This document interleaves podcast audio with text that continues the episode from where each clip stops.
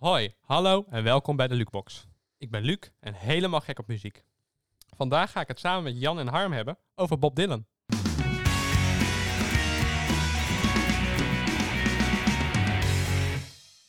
Zo, hey, leuk dat je vandaag mijn gast bent, Jan. Hey, mijn vader. Ja, dankjewel. Leuk om hier te zijn. Ja? Leuk. Kan jij iets over Bob Dylan vertellen? Kan ik iets over Bob Dylan vertellen? Ja, heb je even.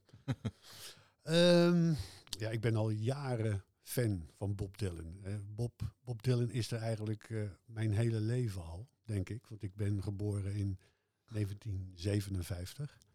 En Bob had zijn eerste LP in, ik dacht 1962. Dus hij is er eigenlijk al mijn hele leven geweest. Hij inspireert mij. Soms ontroert hij mij. Dat is Bob. Bob die draai ik altijd. Ik heb heel veel andere muziek. Stones, Beatles, die zijn het eigenlijk ook al mijn hele leven. Maar Bob Dylan pak ik altijd weer op terug. Leuk. En nog steeds, want hij is inmiddels 80 geworden. Ja, vorige week, hè? Ja. Vorige week is hij 80 geworden en heeft verleden jaar een LP gemaakt. En die werd door de critici echt als een meesterwerk gezien. Dus kun je nagaan, 80 jaar en nog steeds going strong. En als hij weer mag toeren, ik heb begrepen dat hij staat te popelen om weer te beginnen. Dus Bob is bored, zeggen ze. Dus wat ons betreft, en we hebben ook met elkaar afgesproken dat mocht Bob Dylan volgend jaar komen, dat we dan met het hele gezin naar Bob toe gaan. Leuk. Ja, dat hopen we. Ja. Maar heb je ooit een concert meegemaakt van Bob Dylan? Ja, ik heb Bob Dylan twee keer zelf gezien. Eén keer in 1991 in Vredenburg, Utrecht. Het voorprogramma was Graham Parker, ook een held van mij. Maar toen vond ik Bob, hij leek me echt zo dronken als een piketol. Oh, ja. Hij was echt, het was ongeïnspireerd en niet goed. Dus dat hebben we gauw vergeten, dat concert. En ik dacht dat het 1988 was, heb ik hem in Ahoy gezien. In het voorprogramma zat Van Morrison, ook een held. En toen vond ik hem echt waanzinnig goed. Echt heel erg goed. Leuk. Maar dan gaan wij altijd even door naar de Spotify top 3. Okay. Wat in de Spotify top 3 staat, daar staat Like a Rolling Stone in. Dat staat ook in jouw top 5. Ja. Knocking on Heaven's Door. En Hurricane staat ook nog in de top 3 van Spotify. Ja. Ik vind het echt een verhalend liedje eigenlijk een beetje. Ja, dat is ook weer zo. Het ging eigenlijk over die bokser, hè? Ruben Carter. Die zat volgens velen onterecht vast voor moord. Ja. En door dat nummer hebben ze opnieuw naar hem gekeken, naar de rechtszaak. En uiteindelijk heeft hij vrijspraak gekregen. Ik vind het een lekker energiek nummer ook, Hurricane. Ja. En jouw dieptepunt? Wat is jouw dieptepunt als je het... Nou, hij heeft één keer een kerst-cd gemaakt. En dat vind ik niet his Bobness. Dat hoeft niet van jou? Nee, dat hoeft echt niet. Om Little Drummer Boy en weet ik wat er allemaal op staat. Maar ik vind dat niet lekker. Dus ik was zeer verbaasd dat hij met die plaat kwam.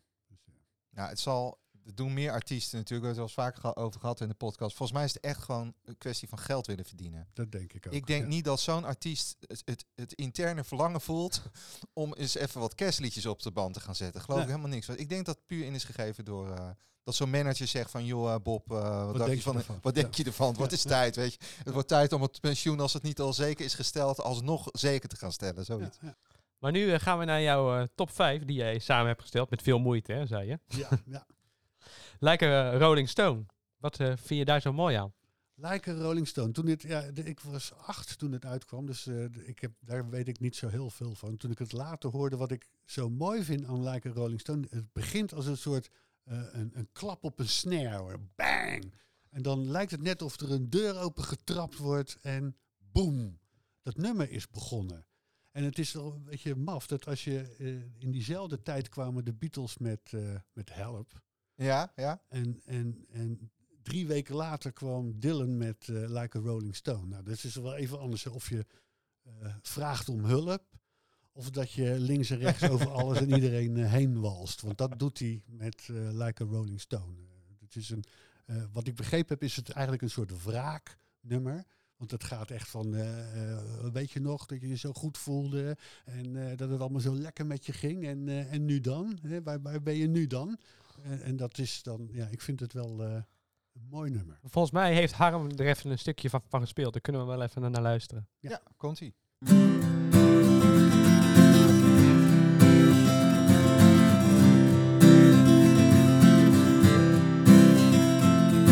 Once upon a time, you dressed so fine, through the bumps of dime in your prime, didn't you?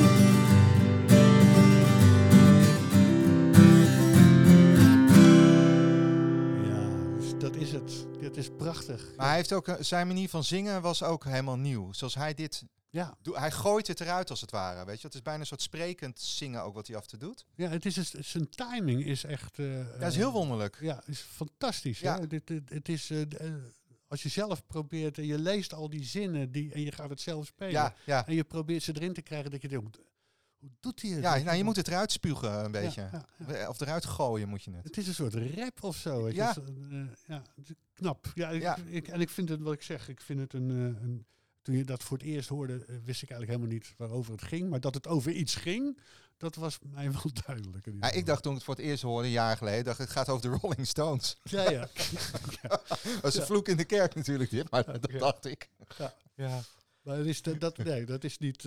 ik begrijp het wel, want de Rolling Stones hebben toch? Het ook gecoverd. Oh, hebben ze het gecoverd? Ja. En dan zegt Keith Richards altijd, thank you, Bob. Oh, ja. Net of die denkt dat het ook over hun ging. Ja, dat zou hij wel willen. Ja. Maar volgens mij is die Bob, krijg je ook nooit zo'n hoogte van, volgens mij, hè? Nee, dat is... Je weet nooit wat die, waar hij mee worstelt. Nee. Dit is zijn, hij geeft bijna geen interviews. En het is misschien ook een beetje een norsige man, onbereikbaar. Maar misschien komt dat ook wel door hoe die zich gevormd heeft in de jaren 60. En dat ze als mensen dan op zo'n voetstuk plaatsen en dat je alles kan en mag en weet ik veel wat. Dat je dan op een gegeven moment misschien wel moet zeggen, nou stop, want hij heeft niet voor niks. Dan is hij er een tijdje uit geweest. Hè? Ja. Dachten ze dat hij een motorongeluk had gehad. Ja, dat was denk ik toch meer om tot rust te komen. Ja, precies. Ja. En dan I Want You. I Want You, ja, dat is toch van Blond en Blond, waar we het toen straks over hadden, 1966. En ik vind dat muzikaal vind ik het een heel prettig nummer. En textueel, ja, ik vind het echt een heel mooi liefdeslied. Vind ik, I Want You.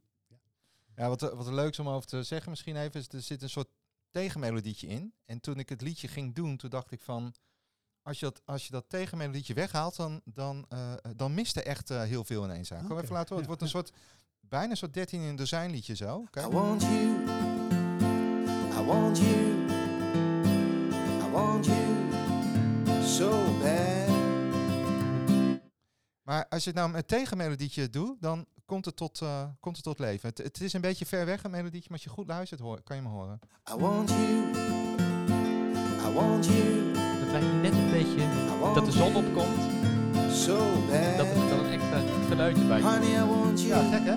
Ik vind wel veel waar. I want you. Ja. I want you so bad.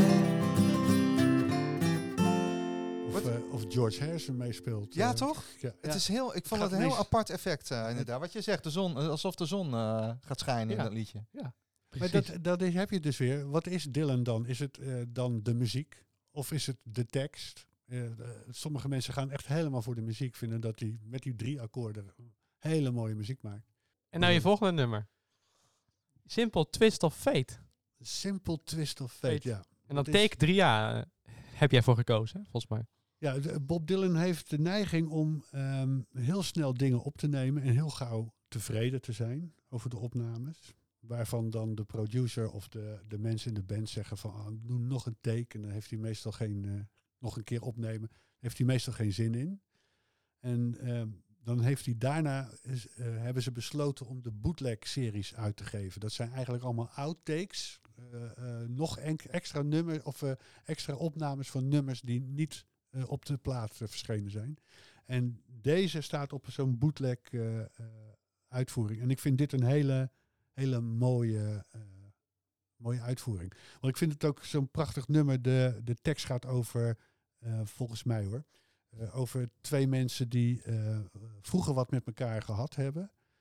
En dat werkte niet. En na verloop van jaren komen ze elkaar weer tegen. En dan schiet de vonk weer over. Ja.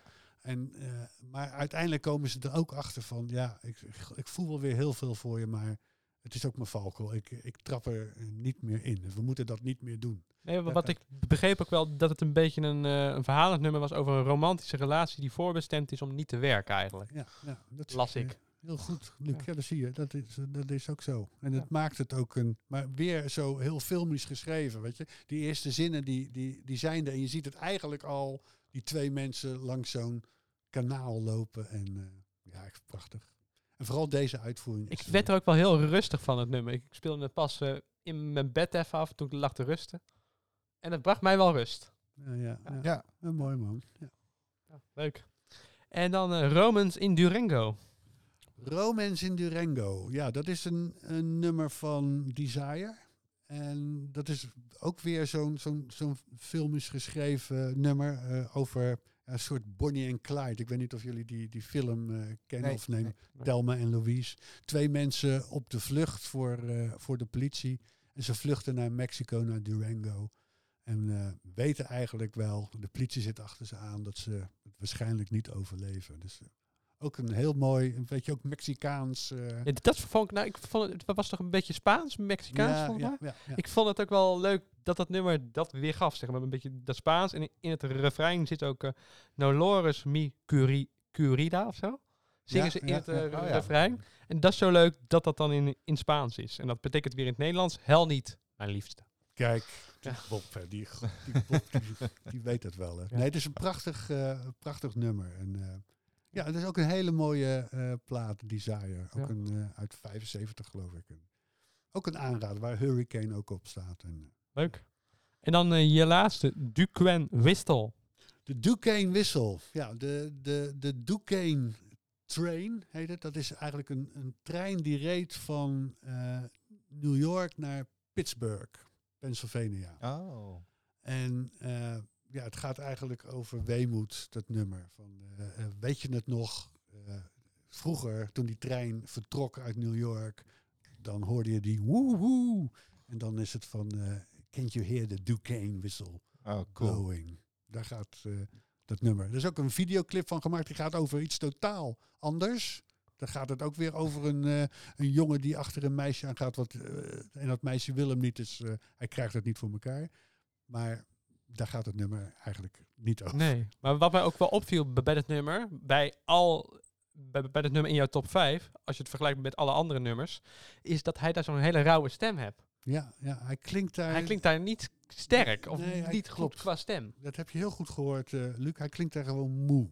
Ja. En, het lijkt of die... Ik dacht ook een beetje misschien een rokersstem of zo. Nou, ik denk meer dat hij echt oververmoeid was. Het lijkt wel of hij het eruit moet persen. Ja. En, ik vond het een minder nummer, daardoor dat zijn stem zeg maar slechter. Nou ja, maar ik vond, wat ik juist zo mooi vond, is dat het begint zo met zo'n soort jaren 20 shuffeltje muziekje of zo. En dan daarna knalt het in zo'n rock'n'roll shuffle. Ik vind dat heel, heel verrassend. Ja, want Harm, die heeft er ook, dat ook weer gespeeld. Ik had het gehoopt. Ja.